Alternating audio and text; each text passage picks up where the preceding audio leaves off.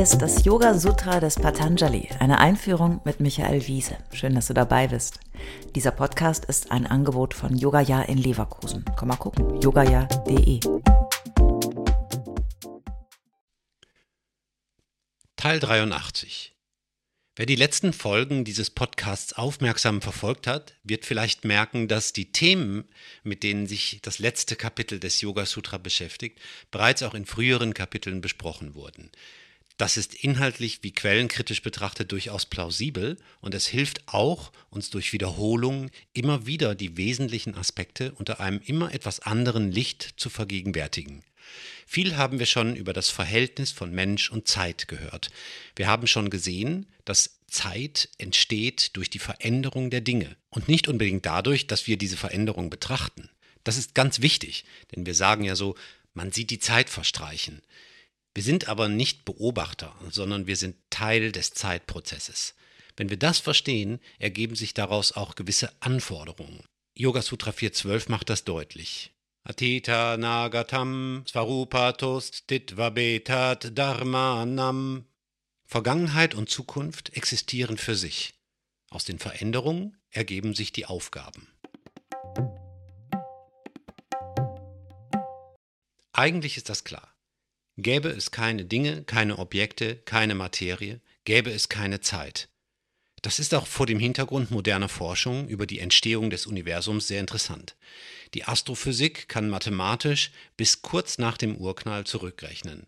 Das, was, salopp gesagt, in der Sekunde davor passierte, ist nicht klar. Klar ist aber, dass es wohl Zeit in dem Sinne nicht gab, bevor es den Urknall gab. Also, so habe ich es verstanden. Ob nun moderne Astrophysik, Aristoteles oder Ashram. Philosophisch betrachtet sehen wir, dass der Mensch ringt um seine Position im Netz der Zeit und der Materie. Ein Netz, das der Mensch einerseits mitgestaltet, dessen wehrloses Opfer er zugleich zu sein scheint. Um in diesem Spannungsfeld zu überleben, zu wachsen und sogar zu gedeihen, entwickeln sich Aufgaben für ihn. Dharma. Dharma ist der Weg, die Bestimmung, die Aufgabe. Dharma ist das yoga-philosophische Gegenkonzept zu Sinn. Wo ist der Sinn? Der Sinn des Lebens? Diese Frage ist eigentlich nicht relevant. Es gibt keinen Sinn. Das Hineingeworfensein in den Fluss von Ursache und Wirkung, also Karma, bedingt keinen Sinn, sondern eben eine Aufgabe. Das ist Dharma. Was diese Aufgabe oder diese Aufgaben sind, die den Weg des Lebens zeichnen, ist mehr gegeben als gewählt. Denn wir sind nicht so frei und losgelöst, sondern agieren im Kontext von Vergangenheit und Zukunft. So ist es, wie ich es verstehe. Dieser Aspekt des Yoga und nicht nur des Yoga, sondern eigentlich vieler Denkschulen aus Asien beschäftigen mich schon seit Jahren sehr intensiv. Erst konnte ich mit diesem Dharma-Gerede nicht viel anfangen. Irgendwann aber habe ich die Idee dahinter für mich persönlich verstanden. Das war eine unglaubliche Erleichterung, denn die oft moralisch verschwommene Sinnsuche war und ist mir völlig fremd. Daran kann man irgendwie nur verzweifeln. Sinn braucht immer Sinngeber. Und das ist das Einfallstor für Manipulationen und Religionen. Aber klar, das ist natürlich nur meine ganz persönliche Auffassung. Dharma braucht kein Gegenüber, keinen Bewerter und keinen Apostel. Dharma ergibt sich. Dharma hingegen heißt nicht, dass man keine Wahl hätte. Im Gegenteil, wir müssen immer viel zu viel wählen. Dharma heißt zu erkennen, was zu tun und was zu lassen ist und dann den Weg zu gehen. Das nächste Sutra erläutert noch, was ohnehin selbstverständlich ist. Yoga Sutra 4.13. Tevyatka Sukshma Guna Atmana. Diese Aufgaben sind manifest oder subtil, physisch oder spirituell.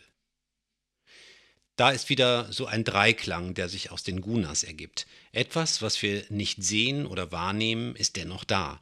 Das gilt auch für Dharma. Diese Aufgaben können in allen Qualitäten und Mischformen auftreten. Wir müssen sie nur erkennen.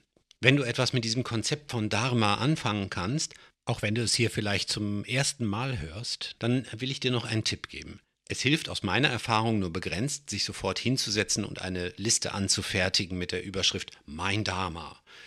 Es schadet auch nicht, sich darüber Gedanken zu machen, aber dennoch ist hier jeder selbst oder fremd aufgelegte Druck sicher hinderlich. Wichtiger als konkret am eigenen Dharma zu feilen, ist, glaube ich, sich zu entspannen und zu akzeptieren, dass Dinge passieren und nicht passieren. Der Einfluss, den wir auf die Zeitläufe zu meinen haben, ist meist geringer, als wir glauben. Wenn es uns durch Yoga und Selbststudium oder gern auch andere Techniken gelingt, einen gelassenen Weg für uns durch das Leben zu finden, den wir aber konsequent im Auge halten, dann ist schon sehr viel gewonnen. Das ist Yoga.